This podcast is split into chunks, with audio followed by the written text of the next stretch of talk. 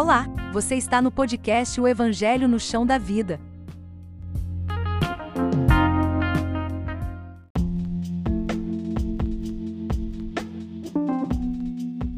Boa noite a você que está aí do outro lado. Daniel, seja bem-vindo mais uma vez. Muito obrigado, pastor, pelo convite. Boa noite para você que está aí nos assistindo. Que Deus possa te abençoar muito, que você possa crescer muito com essa nossa live e que as bênçãos de Deus sejam derramadas sobre a vida de todos. Amém. Então, gente, recapitulando o que a gente vem falando ao longo das semanas sobre esse estudo, a gente vem falando sobre as cinco linguagens do perdão. Então, as cinco linguagens do perdão são elas: a manifestação do arrependimento, aceitação da responsabilidade, compensação do prejuízo, arrependimento genuíno e o pedido de perdão.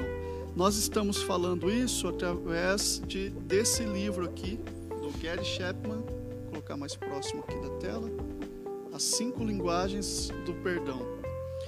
E nós estamos nessa caminhada para criar aqui uma. Como a gente vai descobrir a linguagem do outro, a é. linguagem daquele que está convivendo com a gente no dia a dia, Daniel. Sabe o que, que eu me lembrei agora? Sabe aquele versículo que fala que a gente tem que fazer para o outro que a gente gostaria que ele fizesse para a gente? Mas na verdade, o que, que a gente tinha que fazer? Não dar para o outro o que a gente gosta.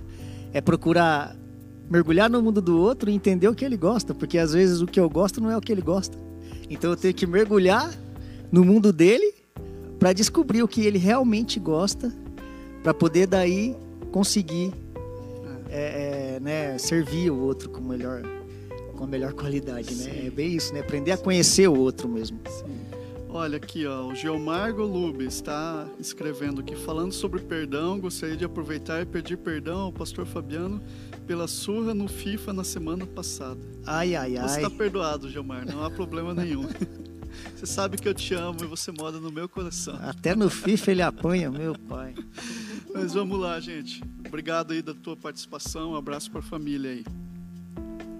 É, então a gente veio falando sobre manifestação do arrependimento na live passada. Então como que é que há pessoas que elas só vão entender o seu pedido de perdão a partir do momento que elas entendam que você realmente se arrependeu. Então a primeira coisa é expor, olha, eu estou realmente arrependido. E hoje nós vamos continuar nisso, falando sobre agora eu preciso entender a aceitação das responsabilidades. Essa é uma parte bem difícil, né? Porque exige coragem, exige você realmente crer em Deus para poder assumir a responsabilidade quando você erra, uhum. né? Sim. Primeiro, normalmente, quando a gente faz uma erra, faz alguma coisa errada, o primeiro impulso humano é querer se esconder. Mas Deus quer nos chamar para a luz, né? E para isso Exato. exige o quê? Muita fé. Sim. Exatamente, Daniel. Então, no, é bem interessante esse, essa base, tendo esse plano de fundo, esse livro, porque ele nos dá alguns parâmetros, tá? Então, a primeira coisa que ele vai trazer aqui é nessa aceitação da, da responsabilidade, antes ele vai dizer assim: que há três situações e três atitudes que comprometem qualquer tipo de relacionamento. Tá? Então, palavras rudes, incapacidade de cumprir compromissos e grosseria. então, palavras rudes é aquela resposta atravessada. Né? Então, o, o que, que acontece no nosso dia a dia? Por isso que eu gosto dessa teologia prática, essa teologia que, que nos chama para o chão da vida, que faz a gente olhar para as Escrituras não apenas como algo para lá, para a glória, para a redenção, mas faz a gente olhar para a Bíblia e aplicar essa palavra no nosso dia a dia, mesmo que isso seja dolorido e que a gente vá apanhando, mas não tem problema a gente ir apanhando, a gente vai apanhando e vai aprendendo e vai se levantando. É, isso faz parte do processo de crescimento, né? Uma das coisas mais incríveis que o ser humano tem é a capacidade de mudar, né?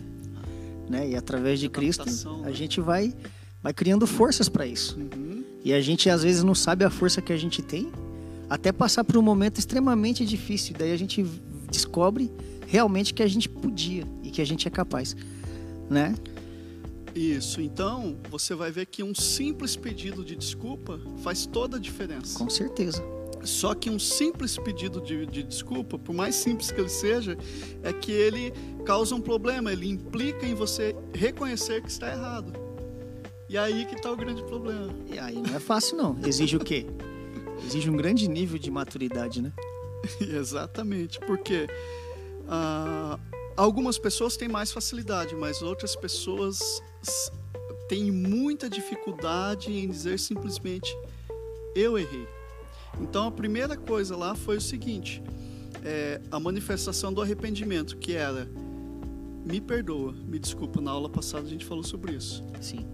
E agora a gente está falando sobre me, me desculpa, eu errei. É. Me desculpa. E agora você assume, você aceita a, a implicação da responsabilidade, né? Então reconhecer o erro pode dar a impressão de fraqueza para muitos. Por isso a gente pensa assim: só os tolos admitem erros.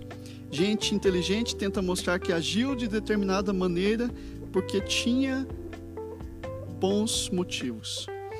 As sementes dessa tendência autojustificativa geralmente são plantadas na infância. Olha que interessante isso.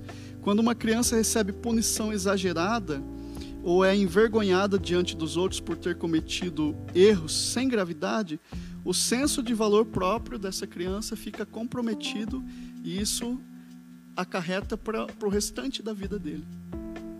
Ele sempre vai querer ficar na defensiva. Né? Sempre vai estar. Então, olha só, no seu subconsciente, ela faz uma ligação emocional entre o comportamento errado e a autoestima. Assim, admitir um erro é ser mal. A criança que cresce influenciada por esse padrão terá dificuldade de admitir os erros que cometer na vida adulta, porque ao fazê-lo a sua autoestima será abalada. Com certeza. Então, por trás de um adulto problemático, sempre há uma criança ferida. E é isso é que é o problema, e às vezes é inconsciente. É inconsciente. Não percebe, né? E aí a gente precisa pedir ajuda pro Espírito Santo para poder é, é, despertar nossa consciência para isso, né? Como Gary Chapman escreveu no livro. As pessoas maduras aprendem a quebrar esses padrões nocivos da infância uhum. e a aceitar a responsabilidade pelos erros cometidos. O adulto imaturo sempre tenta justificar seu comportamento impróprio. Exatamente. Sempre há uma justificativa. É, sempre há aquilo. É, não foi culpa minha. Uhum. Eu errei, mas a culpa. Não foi minha eu, eu, errei, mas é os poréns, né? Eu errei, eu errei por isso. Então aqui, ó, é a transferência da culpa. Transferência. Então a pessoa começa a entrar nessa, nesse, ao invés dela admitir que está errado, ela prefere dizer assim: olha, eu fiz isso, mas foi por causa daquilo. É, tem sempre tem uma desculpa. Né? Sempre né? tem pra, um porquê. Pra justificar o porquê que ela fez isso. aquilo. E isso é um problema. E aí você falando aí que é, essa questão assim do de é, que os, se, se, iria aparecer fraqueza, uhum. eu assumi que eu errei. Sim. Mas na verdade é o contrário, né? O Augusto Cury ele escreveu assim que só os fortes conseguem admitir suas fragilidades. Né? E essa questão da transferência, eu tenho um texto aqui muito bacana da, da Joyce Meyer, que ela fala assim, ó. Ela escreveu assim: Não esconda o pecado, traga-o à luz, chame-o pelo nome e não tente justificá-lo, nem culpe ninguém pelas suas más escolhas. Receba o perdão completo de Deus pelos pecados cometidos no passado e trabalhe com o Espírito Santo para resistir com determinação a toda tentação no futuro. Agora, faça um favor para você mesmo e perdoe a si próprio total e completamente. Abra, abra mão de toda a ira que talvez sinta contra você por causa de quaisquer fracassos que acredita ter tido na vida e comece a viver a boa vida que Deus preparou desde o início e colocou à sua disposição.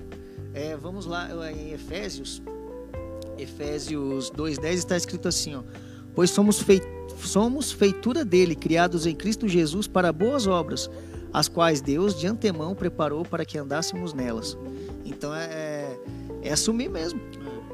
E agora, e, e esse tipo de coisa, de atitude, ele vai ele cria tipo uma barreira entre a gente e Deus. Ele cria uma barreira entre a gente e o Espírito Santo, porque a gente, devido a esse o nosso tipo de comportamento, cria-se uma barreira.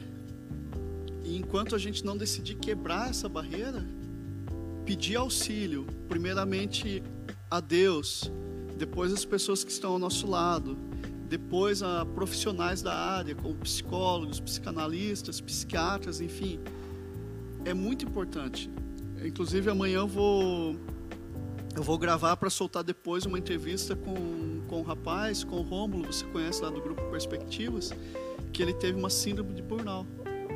De tanto trabalho, ficou, entendeu? Só que ele não percebeu.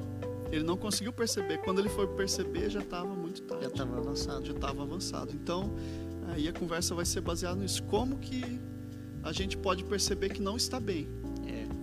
E aí, e é muito bom a gente buscar isso, porque assumir mesmo, quando a gente assume nossa fragilidade, a gente abre espaço para poder receber ajuda, né? Receber ajuda. Né? Tem uma frase muito E- bacana que eu gosto, assim, que fala assim que o não da arrogância farisaica deve dar lugar ao sim do necessitado. Não é verdade? Sim. A gente precisa disso. E, e exatamente, Daniel, porque é, até a Bíblia vai nos ensinar que um espírito quebrantado, um coração, né? Contrito, né? Contrito. Quebrantado. Deus não vai rejeitar. Então, a- aquela pessoa que está passando por uma é, dificuldade momentânea, veja só, gente, não existe dificuldades eternas. Então, às vezes, a vida é assim, às vezes a gente está bem, às vezes a gente está mal. O Verdade. que vai definir é, é, é como que a gente vai responder a essas demandas, porque uma hora você- ah, o teu humor está lá em cima, outra hora ele está lá embaixo, mas como você vai responder quando você está lá em cima com o humor? Você está tudo bem, mas e quando está lá embaixo? Então, o que precisa ser buscado é uma vida de equilíbrio. Uma vida... Agora, dependendo da tua personalidade, você vai ter mais dificuldade dependendo, cada um tem uma personalidade. Não existe personalidade certa ou errada. Existe a personalidade É. que é intrínseca de cada ser humano. Né? Com certeza. Agora, é, dependendo como for essa tua personalidade, você vai responder de maneira diferente. E aí que, que entra o autoconhecimento, que é você se conhecer. Se conhecer.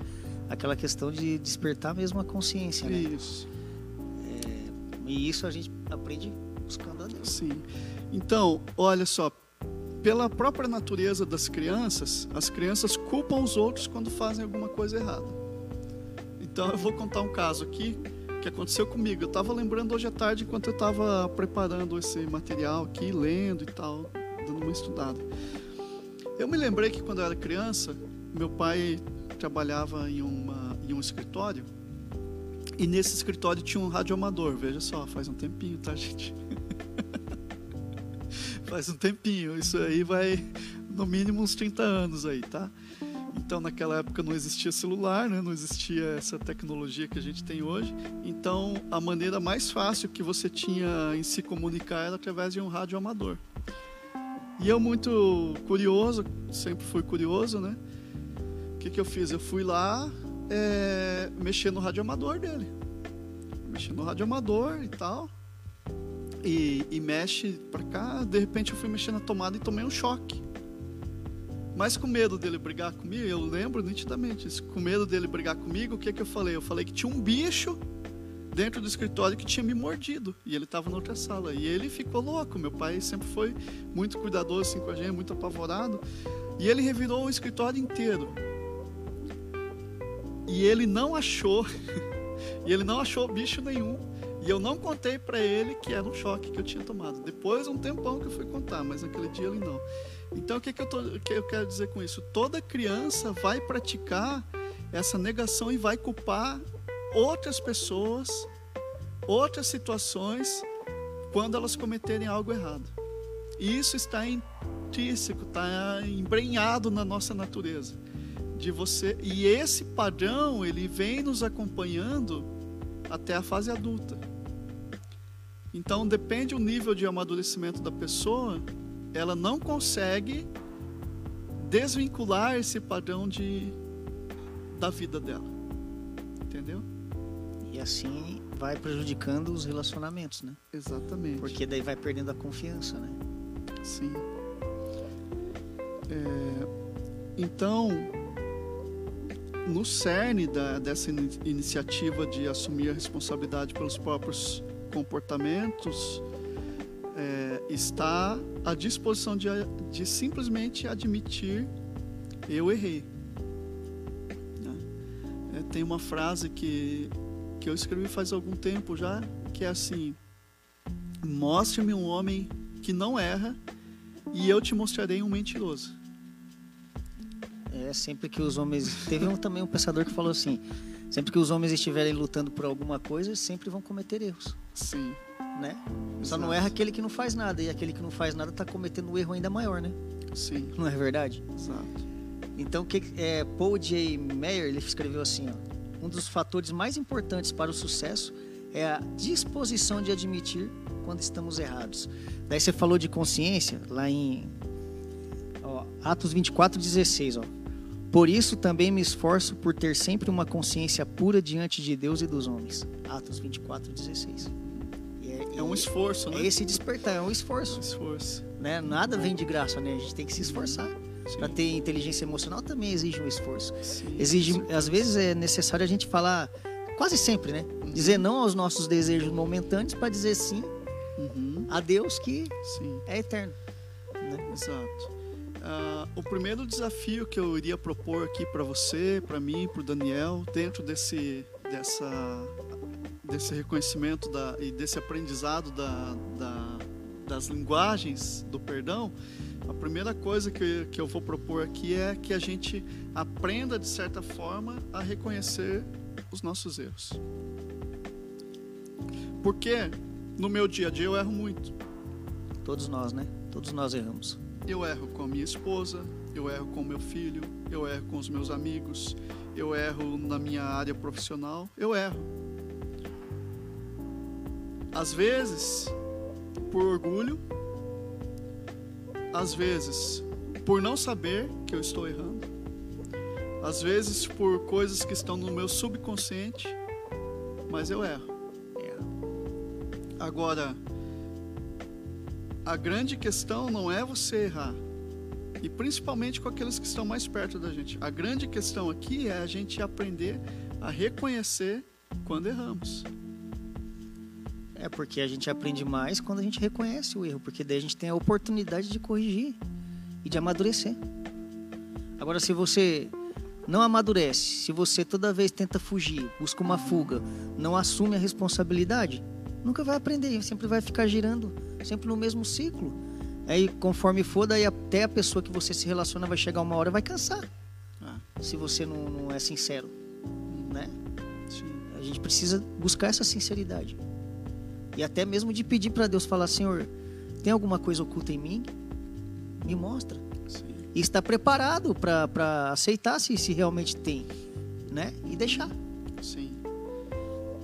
Olha, então, de- nessa linguagem, para muita gente, o simples fato dela ouvir assim, é, eu estou errado. Alguém agora que está ouvindo que você está dizendo, olha, me perdoa, eu estou errado.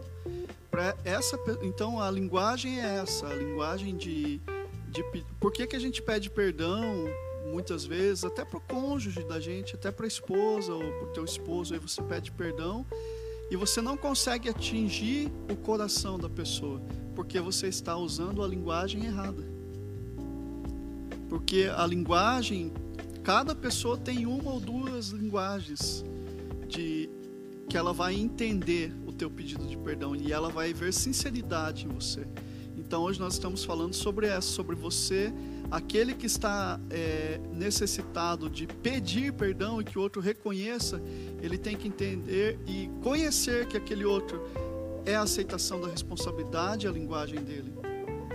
Então, se for a aceitação da responsabilidade, eu tenho que chegar para ele e falar: olha, a primeira coisa é manifestação do arrependimento. Me perdoa, sinto muito, Sinto muito. eu estava errado. Eu errei nisso, nisso e Isso. nisso. Sim. Quero, quero melhorar, quero corrigir. Me perdoa. E aí aqui o Gary Chapman ele escreveu no livro, eu achei bem bacana, eu anotei aqui, ó. Por sermos pecadores, devemos aprender a confessar os pecados a Deus e à pessoa contra quem pecamos. Os bons casamentos não dependem de alcançar a perfeição, e sim de dispor-se a admitir os erros e pedir perdão. É, todo mundo comete erros, mas aqueles que não reconhecemos são, é, são justamente os que, os que nos destroem. Daí eu peguei dois versículos aqui, ó, Romanos 6, 23 está escrito porque o salário do pecado é a morte, mas o dom gratuito de Deus é a vida eterna. E daí Tiago 5,16, ó. Portanto, confessai vossos pecados uns aos outros e orai, uns pelos outros, para serdes curados. A súplica de uma pessoa justa é muito poderosa e eficaz. Esse justo aqui, eu acho interessante. A gente foi justificado por Cristo. Não é porque a gente é perfeito. Sim. Então a gente é justificado quando a gente é sincero com Deus Sim. e confessa. E aí ele nos justifica. Sim. E né? aí você se torna justo. Isso. Mas é um é como se fosse um, um lavar diário. Jesus chega e fala para os discípulos dele, olha, aquele que está limpo não precisa de outra coisa senão lavar os pés. Aí ele vai e lava o pé dos discípulos. Mas isso simbolicamente ele vai, é, você pode usar nessa aplicação de que eu estou no mundo, estou vivendo nesse mundo, é, não há como eu ser 100%, então o que, que eu vou fazer no meu dia a dia? Eu vou lavar os meus pés, vou permitir que outros lavem os meus pés, vou lavar os pés dos outros, é, espiritualmente falando, emocionalmente falando, e a gente vai se limpando. Essa ajuda mútua. Isso. Né? Esse discipulado mútuo, né? É, eu quero ler aqui um, um pedaço, um, um trecho. Você vai ver como que é interessante. E na aplicação para nossa casa, para o nosso dia a dia, para a gente como esposo e você como esposa que está vendo aí, ou você como filho, enfim, para os nossos relacionamentos domésticos. Olha, aqui ele está pegando um depoimento de um casal. Então, chega aqui agora a esposa e diz assim: Olha, de fato a nossa vida é maravilhosa. O único problema é que o Rick nunca está disposto a pedir desculpas. Acho que não parece com os homens aí, né? Vocês que estão. É. Quando fica chateado porque alguma coisa não foi feita do jeito que ele queria, fica com raiva e me distrata. Em vez de se desculpar, ele me culpa por estar com raiva. Até nas poucas vezes que diz sinto muito, ele emenda. Mas se você não tivesse me provocado, eu não teria me irritado tanto. Ainda é dela. É. Ele justifica o comportamento agressivo, jogando a culpa para cima de mim. É como se ele nunca errasse. A culpa sempre tem de ser minha. Isso aqui é um desabafo de uma esposa. Sei que não sou uma esposa perfeita, mas reconheço quando estou errada. E o Rick nunca faz isso. Em seguida, isso aqui na terapia do casal, o Rick disse: Não acho que seja certo pedir desculpa por alguma coisa quando a culpa não é da pessoa. Fico furioso mesmo, mas é porque ela me critica e me faz sentir como se eu fosse, como se eu não fosse um bom pai.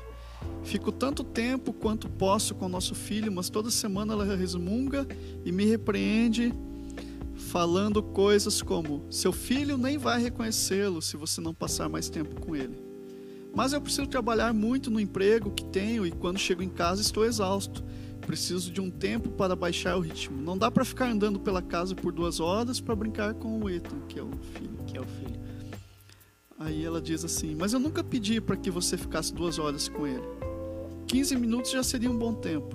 Aí ele retruca. Mas é disso que eu estou falando. Se eu parasse 15 minutos, eu tenho certeza que você ia pedir que eu ficasse 25 minutos na semana que vem. Então, por mais que eu faça, eu não consigo agradá-la nunca. Você já viu esse filme aí antes? Nunca tá bom? Você já viu esse filme do é, o marido se sente cobrado e a esposa é, sente que ele é rude. Então, veja bem, qual que é a, a, o guia aqui dessa conversa, desse casal? É que quando o relacionamento é abalado pela mágoa e pela raiva, um pedido de desculpa é sempre bem-vindo. O marido aqui nesse caso se sentia ofendido por causa da mensagem de condenação contida no que a esposa falava. E ela ficava ressentido com as palavras que ele usa para contra-argumentar. Então, nenhum dos dois tem intenção de causar algum tipo de mágoa. Mesmo assim, ambos eram culpados de tratar mal um ao outro. Ambos são culpados e ambos são vítimas. Exatamente. E aí, enquanto fica nesse chove não molha, de, nesse jogo de empurra, os dois vão passar mal. Os dois vão passar mal, assim, eu digo, os dois vão ter problemas. Sim. E muitos casamentos se dissolvem por isso daqui. Não é por traição, por acontece muito. São coisinhas pequenininhas. São coisinhas pequenininhas que vai minando. E a traição às vezes acontece numa consequência disso. consequência disso daqui, Né? exatamente. É Isso tipo assim, assumir a culpa ao invés de transferir a culpa, Uhum, né? exato. Exatamente. E eu acho interessante esse, isso daí, que pelo jeito que o rapaz ele relatou, a mulher mandava ele fazer, né? Ela não pedia. Na verdade, ele se sente mandado. Ele se sente mandado. Ela pedia, É, mas ele se sentia ele mandado. se sentia mandado, é. Tinha que ter ali um, um tom ali, né, melhor para poder ser um entendimento. Então, ah, quer dizer, eu, lendo esse livro, eu vi que ele contou que ele, ele sentia muita carência do pai. Uhum, E ela pegou bem na ferida quando ela falou que ele não ia ser um bom pai para o filho. Isso. Né? Porque ele tinha provado pra ele, ele tinha falado, prometido pra ele mesmo, Que ele ia ser um bom pai. isso, que ele nunca seria como o pai dele foi. Mas agora ele estava repetindo os atos Estava repetindo os atos do pai dele. na visão da esposa, né? Uhum. Então, o que que acontece? Você viu que o problema tá ali onde faltou o amor? Compreensão, Você né? viu? Amor. Que quando ela tocou, mesmo ela não sabia que a ferida dele era ali, mas ela tocou bem na ferida. Uhum, E aí, como é que ele ficava? Ele retrucava e feria ela. Sim. E aí ficava nessa disputa tola. E aí não, não tem como dar certo. Se não se resolverem, se cada um não se conscientizar disso e se resolverem, né? É, eles aqui nesse caso foram buscar terapia. E Terapia. aí o tratamento deles está aqui no livro. Mas quantos casais que não têm essa essa de ir buscar uma ajuda, né? É, não, não se dispõe aí, Isso, né? Acha que não isso. tem mais jeito e não Ah. sei o que, né? Então, é muito bom quando você tem pessoas ao seu lado que você pode buscar ajuda. É muito bom, né? Buscar, Buscar, buscar um ajuda com um conselheiro espiritual, pastor, enfim, com um amigo. É, e se não resolver, vá buscar ajuda com um profissional na área. Sim. E leia a Bíblia, porque a Bíblia Isso. tem de tudo. É o maior É o tesouro nosso do mundo. guia, né? É o nosso guia. Exatamente. né? Exato. E é interessante também aí que eu lembro, lembrei de uma frase do outro livro do Uhum. Gary Chapman que ele falava assim, ó: Pedidos direcionam o amor. Cobrança impede que ele seja liberado. Uhum. Então tem que haver um diálogo, conversar. Quer que a esposa faz alguma coisa, pede com jeito. E vice-versa, né? Sim. Tem que procurar isso sem aquela coisa de mandar porque eu mando, porque quem manda sou eu. Não. Né? O casal é, é o relacionamento ali, os dois tem que se ajudar, né? Tem que haver respeito mútuo. Sim. Para complementar isso aí que ele tá, que você está falando, ele continuando nessa linha de entendimento, ele vai falar sobre as partes do concordo e discordo, que é uma, uma das técnicas que ele, que ele passa na terapia para os casais abordarem, para os casais, filhos, isso daqui serve para qualquer relacionamento. Mas como a gente está usando aqui do casal, vamos seguir por essa linha. Então é o concordo e discordo, é assim, o concordo é o seguinte: eu concordo que tenho o direito de me sentir magoado, com raiva, decepcionado, frustrado ou qualquer outra coisa. Eu não tenho que escolher os meus sentimentos. Eu não tenho como escolher, mas eu tenho que viver. Eu só posso vivê-los. Então ele está dizendo aqui, olha, eu concordo com isso. Então Quer dizer, eu concordo que eu que eu vou viver isso. isso. Às vezes eu vou, não vou estar num dia bom, eu não vou estar num dia bem, eu vou acordar de mau humor, enfim. É, são coisas nossas, do nosso dia a dia. Então, então quer dizer que pecado não é aquilo que você sente, é, é aquilo que você faz com o Isso. que você sente, é a decisão que você toma, é a atitude que você toma. Exatamente. E aí vem o discordo. Que o discordo é, então, eu concordo de que eu posso estar magoado, com raiva, eu concordo com tudo isso. Agora eu discordo da ideia de que porque por causa desses sentimentos eu tenho o direito de magoar os outros com as minhas palavras e meu comportamento, entendeu? É aí que entra a inteligência emocional. Isso. Né? Aí que entra o domínio próprio. É, exato. né? O dom do Espírito Santo, o domínio próprio. Exatamente. Então, recapitulando aqui, A gente tem que entender que a gente está acima dos nossos sentimentos. Exato. Não é, verdade? É assim, quem me domina são os meus pensamentos ou eu que domino os meus pensamentos, né? É. Quem é Como que... que Deus falou para lá, lá Abel e Caim. desejo é seu, mas é você que tem que dominar sobre ele, Uhum. né? O pecado já a porta, mas o desejo é seu, Sim. mas é você que tem que dominar sobre ele. Uhum. Mas ele não dominou, né? Ele foi dominado. Foi lá e fez, Sim. fez o que ele quis fazer, né? Uhum. Exatamente. Bem. Então, olha que, que dica, que chave aqui interessante, que é a chave do concordo ou discordo. Agora, o grande desafio não é a gente saber dessas coisas, o grande desafio é a gente aplicar. Praticar. Praticar essas coisas, né? Que- Ontem eu ainda conversava com uma, com uma pessoa, dizia assim pra ele, a gente tava brincando, né, sobre esses assuntos, né?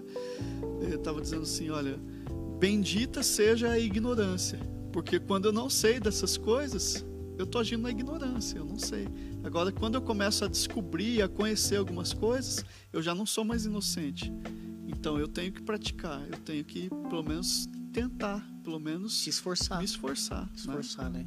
Eu achei legal, assim, esse- falando sobre esse assunto. Eu peguei uma frase aqui do, do teólogo Brenna Manning, Sim. é muito boa. O real desafio cristão é o desafio à responsabilidade pessoal. Uhum. O Espírito de Jesus chama uma segunda vez. Você vai assumir sua vida hoje? Você vai crer? Você vai ser responsável pelo que fizer? Isso é uma pergunta que deixa no ar. Sabe por quê? O Brenna Manning também escreveu, ó, se não fôssemos pecadores e não precisássemos do perdão mais do que de pão, não teríamos como saber quão profundo é o amor de Deus. Lucas 15, 16 15 7. Haverá maior alegria no céu por um pecador que se arrepende do que por 99 justos que não precisam de arrependimento. Ou seja, quando você reconhece que errou, que é pecador, haverá festa no céu. Agora é aquele arrogante que acha, eu não tenho pecado, eu sou santo, eu sou melhor, igual aquele, aquele cara orando lá. Porque eu, eu jejuo não sei quantas vezes, porque eu não sou igual esse daí, Batendo no peito, batendo né? no peito pelas obras que ele faz, né? Enquanto que o outro tá lá, Senhor, tem misericórdia de mim, tem piedade de mim, pecador, né? Sou um pecador. Sou um pecador. Qual que saiu justificado? Aquele que reconheceu que era pecador. Exato. Então, o poder dessa segunda linguagem é esse: é que para muita gente a parte mais importante do processo do perdão é quando a outra pessoa admite que o seu comportamento é errado. Então, enquanto essa pessoa não admitir que o comportamento dela é errado, e esse que está para liberar o perdão, ele não vai conseguir liberar o perdão porque ele não vai sentir confiança nas palavras daquele. E aí entra aquele ditado, a gente pode usar aqui, as lágrimas do crocodilo. Pessoas que têm lágrimas de crocodilo. Ele chora, mas se sabe que daqui a pouco ele está praticando igual ou pior. Então não houve arrependimento nos atos. Lembrei de outra frase. Arrependimento não é quando você chora, arrependimento é quando você muda. Isso, mudança. isso. Mudança. Exato. É, ali, o, o Novo Testamento, quando Jesus fala, no primeiro discurso de Jesus está na nossa tradução escrito arrependimento, né? Mas o arrependimento ali significa, é, ele usa a palavra metanoia, que ela significa mudança, Mudança. mudança de mentalidade. Então, o arrependimento ele é uma mudança de mentalidade. Renovar É, é como mente, né? quem estava indo na região para a região norte e ele deu a meia volta e está voltando para a região sul. Ele mudou totalmente o caminho dele. É como um Uber ou alguém de carro que está indo lá para Santa Cândida e ele muda completamente a rota que ele vem para o Pinheirinho. é totalmente lados opostos da cidade, região norte e região então sul. Quer dizer que o melhor caminho é fazer a conversão. A conversão. Conversão é Aí se não tem música cabeça dura, você vai cada vez mais longe de Deus. É cada vez mais longe. Né? E mais. quanto mais próximo da luz, mais o teu caminho é clarificado. E mais você vai perceber os ratos que ainda estão caminhando ali É. por dentro para você poder dar um jeito de Isso. espantar. Isso. Né? E quanto mais longe da luz, mais tateando no escuro você vai. Então, o que ilumina é o que ilumina. Lâmpada para os meus pés e luz para o meu caminho é a tua palavra. Entendeu? Então, quanto mais longe, e você vai observar que quanto mais fraco, entre aspas, aquela pessoa diz que está, menos ele pratica as disciplinas espirituais, que é onde ele deveria mais praticá-las, que é a leitura da palavra, oração. Então, Richard Foster vai dizer que quando não queremos mudar, abandonaremos a oração como uma das disciplinas. A gente vai abandonar essas coisas porque a gente não quer mudar. E quando a gente se aproxima de Deus, a mudança é inevitável. Não tem como. Mas quando você não quer mudar ou quando as pessoas não querem mudar, o que que elas fazem? Elas simplesmente param de fazer as disciplinas básicas espirituais. Quer dizer que então que a vida com, com Deus acontece um pouco além da nossa zona de conforto. Isso. Só não quer mudar aquele que não quer sair da zona É. de conforto. Exatamente. Na Né? zona de conforto, nada acontece. Nada acontece. Nada acontece. Nada muda, nada, nada é transformado. Né? Os laços com Deus se enfraquecem na zona de conforto. Uhum, exatamente. Então, para isso daqui que a gente estava dizendo, é necessário ter coragem. Ter coragem. Ter coragem. Agora, o discípulo de Jesus, ele é um cara de coragem. Ele não é uma pessoa medrosa, Não. ele é uma pessoa que enfrenta os próprios receios, os próprios medos, porque em todo tempo Jesus vai dizer para ele: Olha, você precisa confiar. Tem uma tempestade aí fora, mas eu estou no barco. Mas eu estou dormindo, mas estou nesse barco. Mas a tempestade você vai passar aí. Você vai sentir medo. Vai sentir medo, vai sentir temor, vai olhar e vai pensar que tem fantasma, inclusive lá com os discípulos aconteceram. Agora, é, aí que está o, o fato é que, vo- que vo- não há conf- não há uma situação, eu não digo confortável financeiramente, não é isso, mas dentro de você há sempre um espírito de querer algo melhor. Você já notou? Sim. Bom, o ser humano ele é assim. Agora, quando ele faz isso de outra maneira, que é o problema. Quando ele foca em outras coisas. Quando ele foca em não, aí a gente pode entrar. Principalmente aqui que a gente falou sobre relacionamento, casamento. Ele vai pensar que a casa do outro é, É mais melhor. confortável, ele vai pensar que a esposa do outro é uma pessoa mais compreensiva, a mulher vai pensar que o marido da outra é um esposo exemplar. Porque os outros são melhores. Isso, Né? exato. Então, assim, quando você vai chegando perto e quando a gente vai se aproximando, os mitos vão caindo. A gente vai desmistificando um ao outro. Então, por isso, até no livro aqui do Gerd Chapman, no outro, no, nas cinco linguagens do perdão, ele diz assim: olha, a paixão dura dois anos. Então, por que, que os casais apaixonados não conseguem identificar ah, os erros e as falhas ou- do outro? E todo mundo que está à volta fala: olha, filha, cuidado, ó, esse rapaz aí tem esse. Olha o comportamento dele, não é legal. Ou alguém fala para ó, essa menina aí não tá legal, cuidado. E eles não conseguem identificar porque estão apaixonados.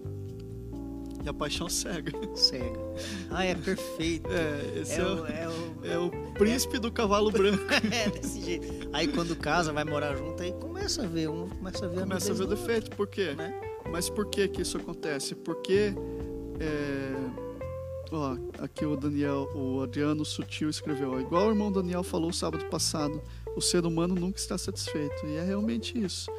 Agora, e aí quando você vai, vai morar, se casa, vai morar com essa pessoa, a paixão começa a passar, porque ele diz que através dos estudos dele, a paixão dura em média dois anos.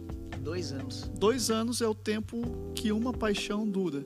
E depois disso, você precisa aprender a amar. E aí que a gente volta lá nos nossos primeiros estudos aqui, que era o amor é uma escolha. Eu vou escolher ser paciente, eu vou, ser, eu vou escolher não ser ciumento, eu vou escolher não ser egoísta, eu vou escolher suportar, dar o suporte, eu vou escolher. É. Entendeu? Nossa, isso é incrível, né? Então, eu, eu acho que eu já falei essa frase, mas eu vou falar de novo. O C.S. Lewis escreveu, né, que a paixão amorosa é a fagulha que faz com que a máquina do casamento entre em funcionamento. Mas o que vai fazer com que essa máquina funcione para sempre é o compromisso, é a obediência. Né? É quando você disse a sua palavra e você obedece. Quer dizer, é o compromisso. Uhum. Aí às vezes a gente. Às vezes não casou porque era bonita e tal, e quando acabar, beleza. E aí? É, e acaba, né? E acaba, porque o tempo passa, Exato. né? Olha, Daniel, aqui quero ler aqui mais um, um depoimento ó, que ele coloca no livro. A esposa está dizendo: Meu marido nunca admite quando faz alguma coisa errada.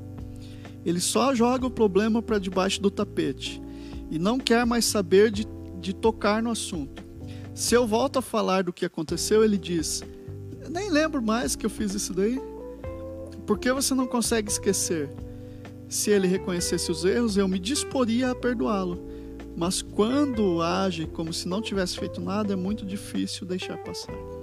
Nossa, aí é bem pior, né? É. Complicado, porque como é que vai conviver com uma pessoa que vive te ferindo e não, e não quer mudar, Sim, né? É igual, acho que foi o Caio Fábio até que escreveu, para perdão não existe limites, mas para companhia eu escolho as companhias do bem, é. né? Sim, como você disse também, exatamente. Olha, como você disse antes, vou reafirmar aqui pela leitura do livro. Como uma mulher afirmou certa vez: Sinto muito não é suficiente. Quero ter certeza de que ele entende que cometeu um erro. Entendeu? Então, tem aqui uns exemplos rapidinho que eu vou colocar para vocês. Sei que fiz uma coisa errada. Até poderia tentar me justificar. Mas nem tem, mas não tem desculpa. Em linguagem simples e clara, eu fui egoísta e errei. Aí sim, Então essa pessoa aqui que ela tem firmeza. é, essa tem essa linguagem de arrependimento, você vai tocar nela com esse tipo de linguagem, Sim, com esse tipo de afirmação. Cometi um grande erro, na hora eu não pensei muito bem no que eu estava fazendo, mas quando olho para trás percebo que esse foi o maior problema. Gostaria de ter pensado antes de agir, o que fiz foi errado. Voltei a cometer um erro sobre o qual já havíamos discutido antes. Compliquei tudo, sei que a culpa foi minha. Entendeu? Então, essa dificuldade que nós temos em falar certas coisas que precisa ser quebrada nos nossos relacionamentos, tanto conjugais quanto paternais, né? quanto profissionais. E enquanto a gente vai vivendo assim, como eu disse antes, essa teologia que a gente não aplica no nosso dia a dia, vai ficar mais difícil. Né? Daí a gente vai olhar para as escrituras, a gente vai olhar para aquilo e vai dizer assim, não, esse é um ideal de vida que eu não consigo, não consigo. Mas quando eu absorver e, e entender que o apóstolo Paulo escreveu assim, que a gente, que nós somos cartas vivas, carta viva o que, que é? É uma carta que está perambulando por aí. Por aí. E, e vai de encontro com que a, aquela frase do Francisco de Assis, que prega o evangelho, se necessário for, use palavras. Essas palavras. Então, o meu, o meu comportamento vai dizer mais do que eu sou do que aquilo que eu estou falando, inclusive aqui no microfone agora. É igual, teve uma frase uma vez que estava escrito assim: é, O que você é ecoa com tanta eloquência que eu não consigo ouvir o que você diz. Imagina? É exatamente. É bem isso, né? É isso. É bem isso. Então tem outra coisa também que eu acho que muitas pessoas que querem continuar no erro, sabe o que elas fazem? Elas se, se- começam a adotam um, um tipo de vitimismo, tipo vítima, Sim. sabe? Uhum. Ah, é igual nós estava falando, eu errei porque ele é assim, porque ele não presta, porque a culpa, né? é daí tipo assim, ele já queria fazer aquilo, mas daí fica se vitimizando. Daí eu trouxe sobre essa questão da vitimização, da pessoa ficar se vitimizando, eu trouxe uma frase do, do filósofo Luiz Felipe Pondé. Olha o que ele falou sobre isso. Uma pessoa que é considerada vítima e vulnerável não é responsável por nada. Se você é considerado uma vítima, você nunca está errado, porque a outra pessoa estará sempre na posição de que ela, na verdade, fez um mal a você. Não é isso? Exatamente. E aí, como é que faz? Ai, porque não presta, ai que não sei o quê. E daí você se acha no direito de. Você não é responsável por nada, você acha no direito de fazer o que você quiser. Sim. E aí? Tá errado? Tem que, ser, tem que parar com esse vitimismo também. Tem que assumir.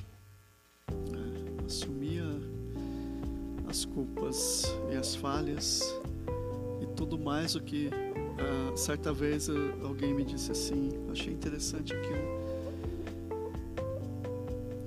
Ele estava inocente na história, mas ele disse que alguém feriu a reputação dele. Eu falei assim, mas cara, falou para você que o cristão tem que ter reputação? Quem disse para você que que você tem que ter uma reputação? Tem que viver preocupado com o que os outros pensam. Tem que Você está fazendo depois- tudo certo. procurar agradar a Deus. É. Não, você está fazendo tudo certo. Não estou falando aqui de alguém que é um crápula, que faz todas as coisas erradas e daí quer. É, entendeu? Não, é alguém que está fazendo tudo certo. Tudo certo. Ou está procurando né, viver tudo certo, porque tudo Tá certo ninguém faz, está se esforçando. Mas está ali se esforçando para fazer as coisas corretas. E aí chega alguém e vai dizer que algo sobre ele. Cara, deixa eu falar o que quiser. Entendeu? Você, aí vem a questão da nossa identidade. Quem eu sou em Deus e quem eu, quem eu sou. né? Quem eu sou.